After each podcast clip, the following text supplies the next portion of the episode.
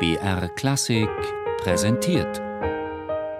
Zoom, Musikgeschichte und was sonst geschah.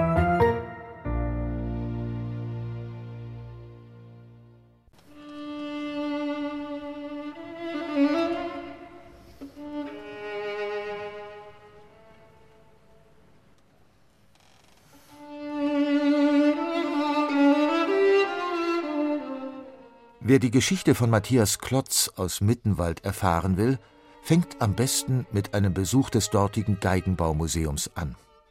Es reicht von der Stube und Werkstatt aus alter Zeit bis hin zum Multimediaraum, in dem man per Touchscreen mittelalterliche Handelsbeziehungen nachvollziehen kann. Mit Mittenwald als alpinem Umschlagsplatz zwischen Deutschland und Italien. Von hier aus hat sich Matthias Klotz 1672 als 19-Jähriger auf den Weg gemacht, erläutert Fritz Löffler, Fremdenführer aus Mittenwald.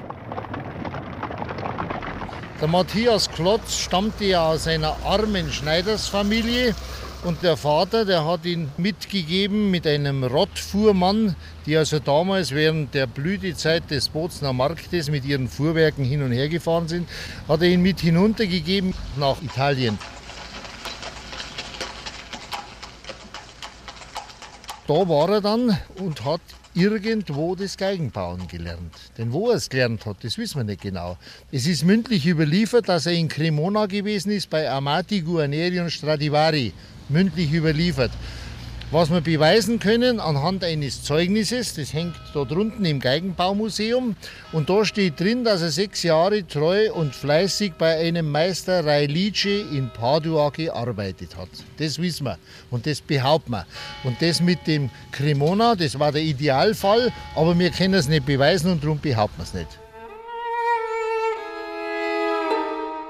Noch nicht einmal den Vornamen dieses Meisters Reilich aus Padua wo Matthias Klotz zwischen 1672 und 1678 als Instrumentenbaugeselle arbeitete, weiß man heute mit Gewissheit. Pietro? Giovanni? Und er war ein Allgäuer Lautenbauer, der sich in Italien niedergelassen hatte.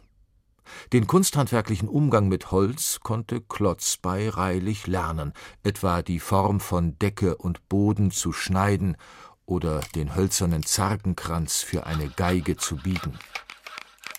Aber die Schnecke zu schnitzen, die das Ende des Geigenhalses schmückt, darin war Klotz auf sein eigenes Talent angewiesen.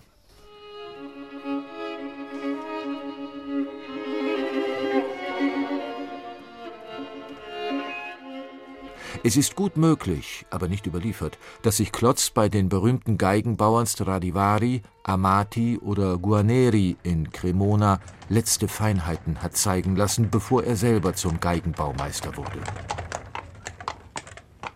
Als Matthias Klotz 1680 mit 27 Jahren aus Italien nach Mittenwald zurückkehrte, war die Zeit günstig, an seinem Heimatort eine Werkstatt zu eröffnen denn der Bozner Markt, von den venezianischen Kaufleuten wegen Querelen mit den Südtirolern fast 200 Jahre nach Mittenwald ausgelagert, wurde wieder an seinen Ursprungsort zurückverlegt. In die entstehende wirtschaftliche Flaute brachte Klotz mit dem Geigenbau Brot und Verdienst. Darüber hinaus gab es gutes Holz vor der Haustür, ausreichend hochwertige Rohstoffe an Bergahorn und Bergfichte. Tonholz aus mehr als tausend Metern Höhe, das wegen seiner Härte dünner geschnitten werden konnte, wodurch es besser schwingt.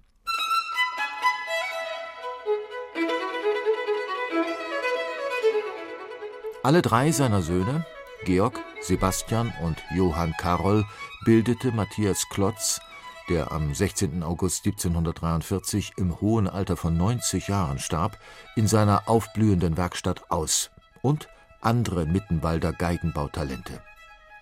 Was zu den bis heute ansässigen Geigenbaudynastien führte, erzählt Rainer Leonhardt, Leiter des örtlichen Geigenbaumuseums. Es ist so, dass die Familien ihre Söhne und deren Söhne, also die Kinder und Enkelkinder, ausgebildet haben und dadurch haben sich einfach sogenannte Dynastien entwickelt. Die Klotzschule, dann die ganze Familie Knilling, Seitz, eben verschiedene Mittenwalder Geigenbauer und Geigenbauerfamilien, Dynastien die ihr Wissen und ihr Können, auch das Werkzeug und die Modelle an die Söhne und Enkelkinder weitergegeben haben. Rund zehn Meister unterrichten heute an der Mittenwalder Berufsfachschule für Geigenbau. Für sie, wie für die etwa zehn Geigenbaubetriebe, die in Mittenwald ansässig sind, gilt eine Geige als großes Vorbild.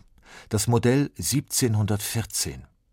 Es ist die Jahreszahl eines Instrumentes von Matthias Klotz, dessen Geigenbauwerkstatt um diese Zeit bereits einen großen Ruf bei den kurfürstlichen Hofkapellen genoss.